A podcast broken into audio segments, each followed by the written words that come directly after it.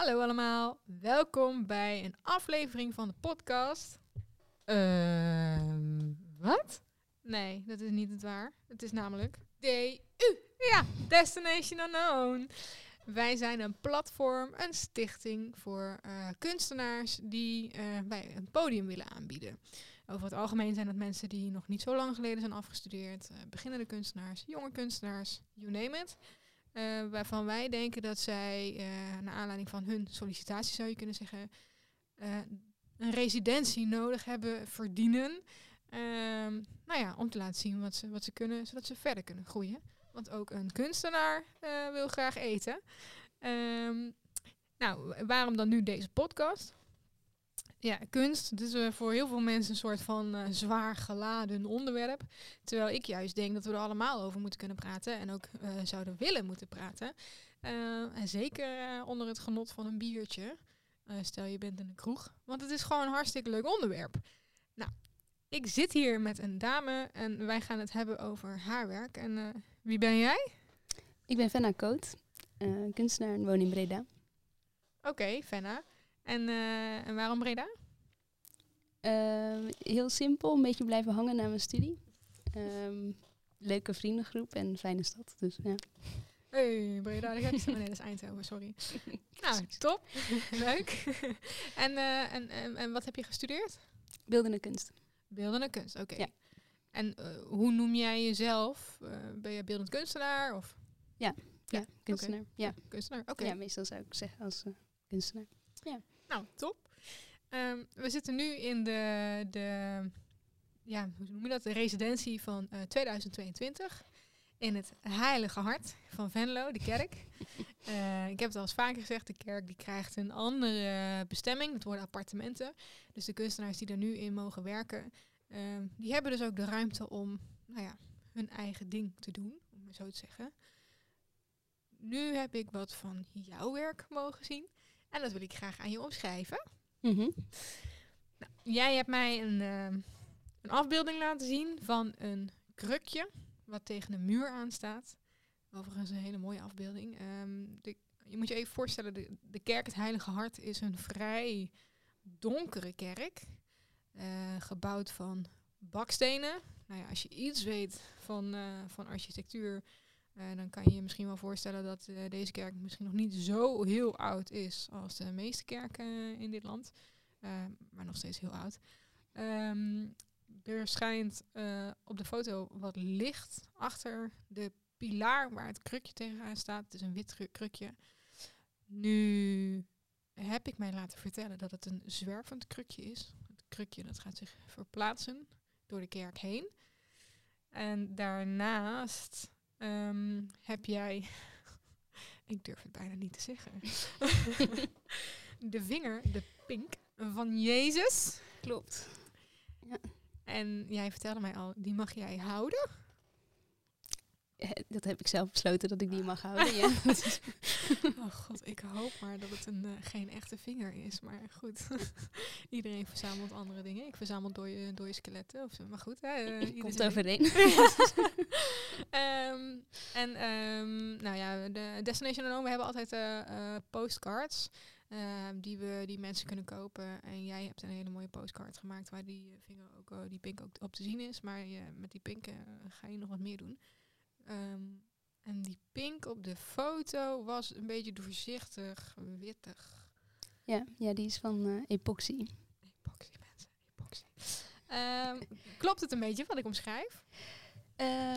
Ja, klopt. Er is inderdaad een krukje, een uitvouwbaar krukje die ik heb gemaakt.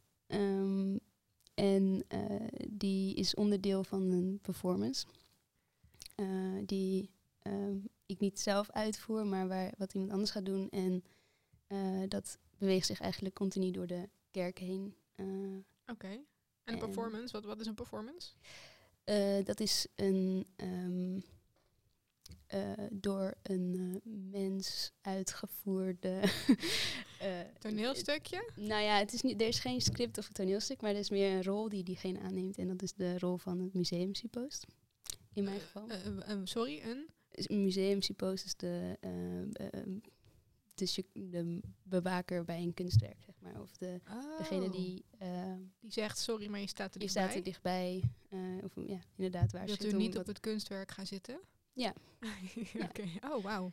Ja, ik kan er wel even iets over vertellen misschien. Ja, vertel me alles. Ik wil het allemaal weten.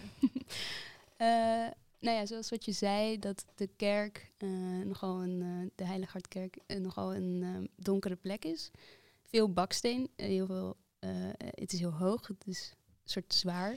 En er zijn heel veel, die kerk bestaat uit een architectuur met heel veel bogen. En het ziet er heel mathematisch uit, heel indrukwekkend eigenlijk. Help me even, ik hoorde mathematisch. Wiskundig, heel geconstrueerd. Daar is echt over nagedacht. Ja, er is heel erg over nagedacht in die kerk. En als je daar bent, of als ik daar ben, dan zou ik mezelf nogal wat kleiner of wat nietiger voelen dan wanneer ik gewoon over straat loop of in een ruimte die wat neutraler is, zeg maar. Dus vanuit dat idee ben ik gaan nadenken over... ik vond ook nog een boekje met biecht. Vragen die je behandelt tijdens het biechten. Oké, en voor wie is dat? Is dat voor degene die de vraag moet stellen? Zodat hij weet wat hij allemaal kan biechten? Of? Zo kwam het op me over. Ik weet er niet al te veel van. Ik kan ook niet al te veel van. Biechten. Ik heb er niet per se heel erg een oordeel over. Maar het kwam wel over alsof daar veel op je eigen aanwezigheid in die ruimte, of je gedrag binnen zo'n plek, dat daar nogal op gefocust wordt. Oh, dat er naar je gekeken wordt? Zo'n Big Brother? Ja, een beetje zoiets. The ultimate Big Brother is watching you. Er stonden daar vragen over, kijk je te veel televisie? Of, moderne vraag. Ja, vond ik ook. En wat is dan, dat denk ik dan weer, wat is dan te veel? Wie gaat dat? Ja, oké, goed, daar gaan we dan wel op in. Maar oké. Ja, dus dat, gewoon, je bent je daar wel bewust van, hoe je je gedraagt, hoe je je beweegt in onze samenleving. Hoe je aanwezig bent ergens. En dat gevoel, dat wilde ik een beetje gaan nabootsen? Zoiets, of daar een soort reactie op geven in ieder geval door een... die museumbewaarder. Ja, om het ook weer een beetje terug in de context van de tentoonstelling of zo. En daar een beetje een soort... Ja, het is misschien ook... Het zal niet direct opvallen of zo. Die persoon ziet er... die zit daar gewoon op het krukje. Je voelt de ogen in je rug. Ja. Oh, wauw. Oké. Is dat ook een gevoel wat jij zelf hebt als je in de kerk bent? Dat je het gevoel hebt dat iemand met je meekijkt, je in de gaten houdt? Best wel. En in ieder geval ben ik me heel erg bewust van mijn aanwezigheid daar. Komt door dus dat imponerende ruimte, maar ook wel door, als je daar met je vingers knippert, dan hoor je dat heel hard. Ofzo. Ja. Dus je bent je heel bewust van de dingen die je doet. Ga jij je dan ook anders gedragen? Als je daar bent? Ja? Ik word er wel wat voorzichtiger. Ja, denk ik. Maar ondanks ik... Ja, ook wel de neiging had om... Het was hier op een vouwfietsje en toen had ik ook wel heel veel zin om door de kerk heen te fietsen. Of even op de stoel van de priester te gaan zitten. Oh ja? Heb je dat niet gedaan of wel? Jawel. Goed. Ja, dus dat is wel heel leuk. Maar dus het roept ook wel wat op om je een beetje aan die structuur te... een beetje rebelleren. Ja, een klein beetje daar een soort van doorheen te prikken ofzo. Oké. Okay. Ja. En die stoel is wit? Heeft dat een reden? Hij is niet echt wit. Hij is van hout. Houtkleur, onbewerkt hout eigenlijk. Ik heb het gemaakt van heel oud hout, wat ik al eerder voor werk heb gebruikt. Je hebt hem zelf gemaakt, de kruk? Ja. Oké. Ja. Gaaf. Ja, dus het was echt een soort van versleten hout wat ik heb opgeknapt. En nu is het gewoon vierde houtkleur eigenlijk, licht bruinig. Ik zie hier een brug. Ik weet niet of die terecht is. Maar Jezus was timmerman. Heb ik nog nooit over nagedacht. Oké, dan is dat mijn interpretatie. Nu je het zegt, klopt, weet ik het wel. Ja, maar had ik zelf nog niet eerder over nagedacht. Nee. Want waarom heb je die kruk zelf gemaakt en niet gekocht? Dat is denk ik de manier waarop ik werk. Ik vind dat... ik vond dat de suppost... Dat was, zeg maar, daar begon het bij. En de suppost moest ergens op zitten. En ik ben heel erg geïnteresseerd in hoe dingen werken. En ja, het leek me mooi als de suppost zich kan bewegen door de ruimte. Dus altijd een krukje waar die opgevouwen kan worden, zodat die makkelijk mee te nemen is. Ja, en nog heel even, mocht je het toch gemist hebben, suppost is dus de museumbewaker. Ja. Het blijft een heel bijzonder woord. Oh ja. Nee, ja, een heel bijzonder woord. Mooie termen. Een suppost. Oh, wauw, wat doe je dan? Ja. Okay. Oh, ik snap hem. Okay. En die pink? Ja. Waar heb je die dan weer gevonden? In een hoekje. Ja, boven een plek waar er een houten beeld van Jezus hing. En dat beeld was verwijderd. Je zag nog de pinnen in de bakstenen zitten waar het beeld aan vast zat, zeg maar. En de pink, die is daar, was op de grond bedekt met spinnenwebben. Slordig! Dat was een soort van de offer van Jezus die er eens blijven plakken. Het is een soort van heilig onderdeel, weet je wel. Zoals die lijkgewaden van Jezus. Dat laat je toch niet zomaar ergens slingeren? Ja, dat is natuurlijk, dat is gewoon, die pink bleek denk ik, is er waarschijnlijk van afgevallen. En dat heeft niemand gezien. Oh, het is pink van het beeld? Ja, het is pink van het beeld. Oh, pink van het beeld van Jezus en daar de pink van. Okay. Wat best wel ik heb het beeld opgezocht, het is best wel een groot beeld. Dus het is, eigenlijk vind ik het wel heel bijzonder dat precies het pinkje ervan afgevallen is. Dus het beeld waarschijnlijk precies op dat punt een beetje een zwakke plek had of zo. De pink is een zwakke plek. Ja. Hij had hem niet in de pinken. Oh, wauw. Ik dacht dus heel even dat het een echte pink was. Een gemummificeerde pink. Nee. Het is nee. Maar ik snap hem. Het is een houten pink.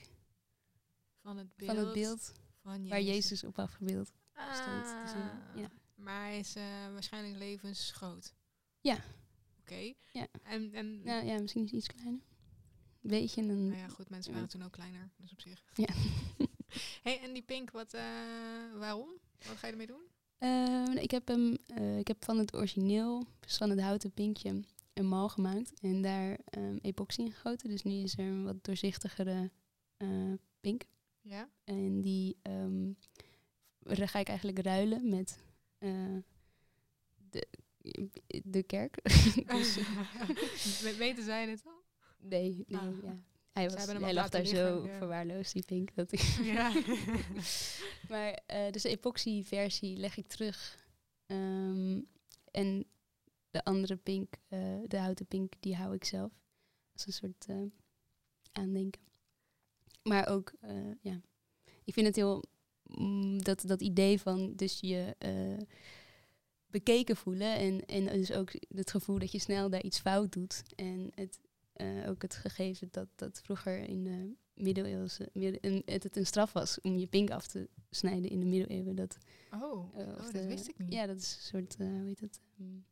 Lijfstraf. Ja, lijfstraf. Ja. Echte lijfstraf. Koekoe! Ja. Ja. Maar dus waarom deden ze dat dan, weet je dat? Wat had je nog gedaan? Dan had je volgens mij iets... kijk, ik heb het een keer opgezocht. Het staat denk ik in mijn boekje. Maar iets gestolen of zo. Ik denk dat het een daad was, ja. Weet je, dan... Ja.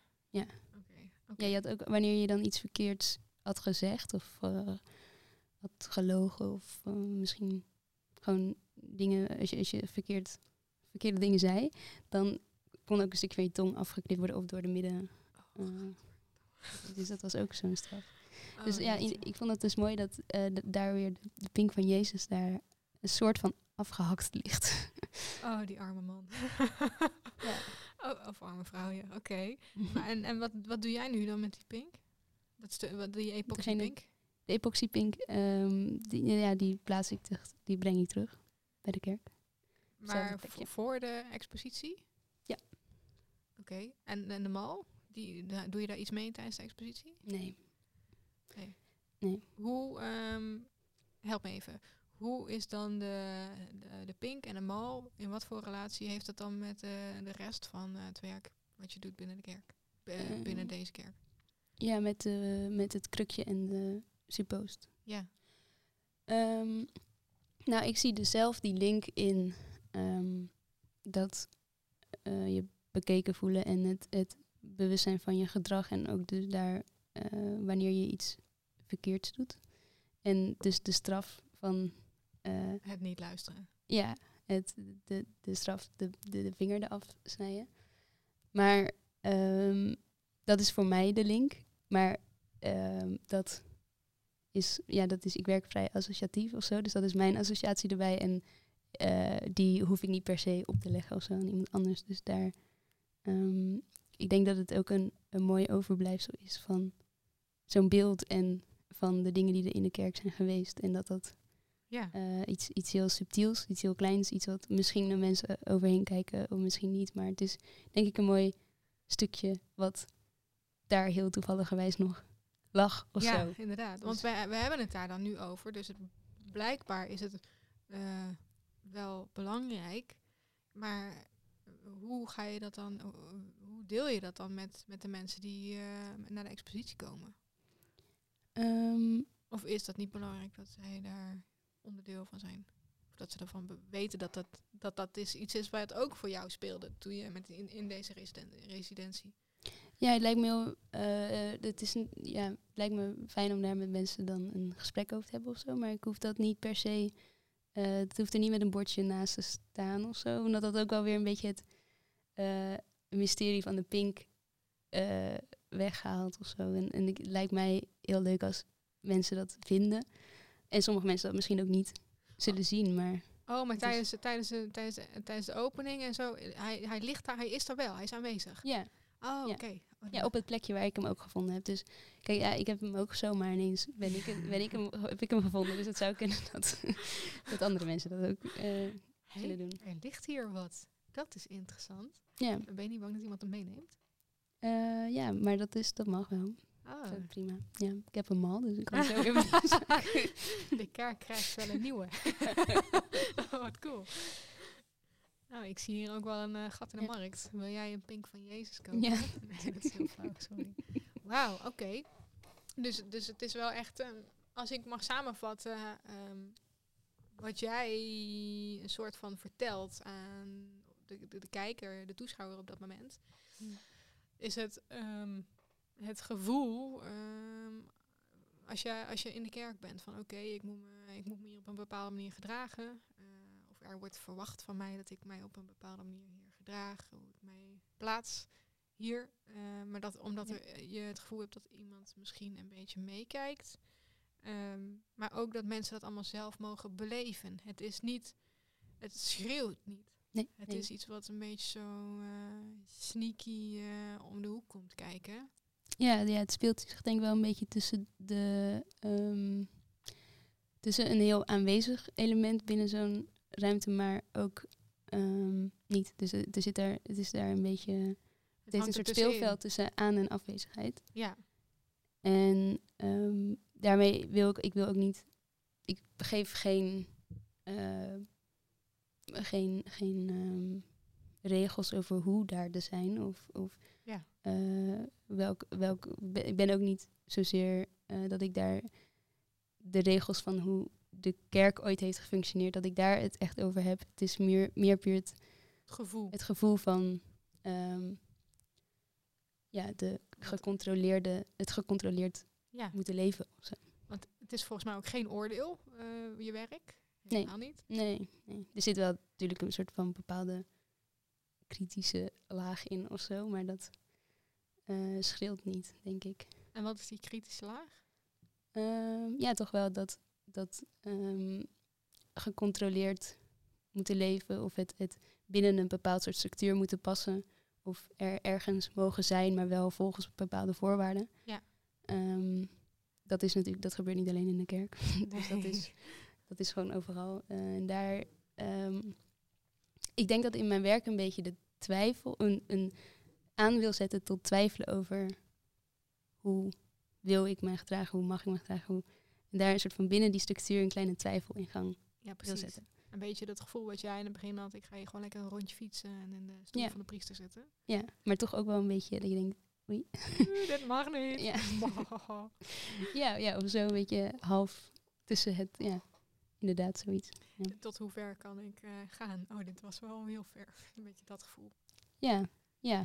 Of misschien zoiets, al verwacht ik niet dat iedereen per se zou gaan fietsen door de tentoonstelling heen, maar wel... Nou, ik ken er wel een paar, hoor. Ja.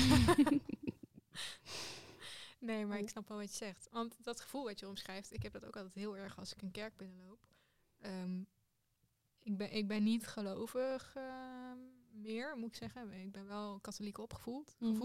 En als je dan toch zeker deze kerk, als je binnenkomt lopen, je bent wel ergens. Ja. En dat besef je heel goed. En er zit ook een geschiedenis en inderdaad dus een gevoel dat er wat van je verwacht wordt.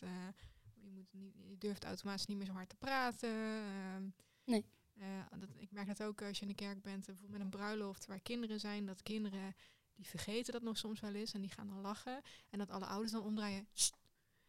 Weet je, want je hebt je te gedragen hier en er is inderdaad een regel. Mm-hmm. En als ik dan buiten loop, dan denk ik kan weer ademhalen. Ja, dan valt er die zwaarte van die constructie valt even van je af. Ja, van je af, ja. Maar wel bijzonder dat er dus gewoon mensen zijn die die zwaarte opzoeken. Ja. Okay. Ja. Is het de zwaarte die ze opzoeken of is het de houvast die ze opzoeken aan zo'n... Aan dat gevoel. Ja, dat is een hele goede vraag. Ja. Oké.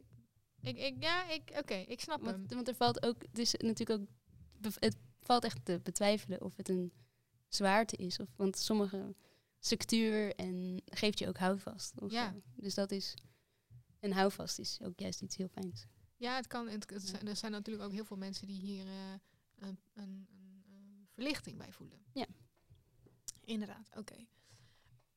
Heb jij nog iets waarvan je zegt, hier hebben we het niet over gehad, dit wil ik nog zeggen, dit is belangrijk dat je weet?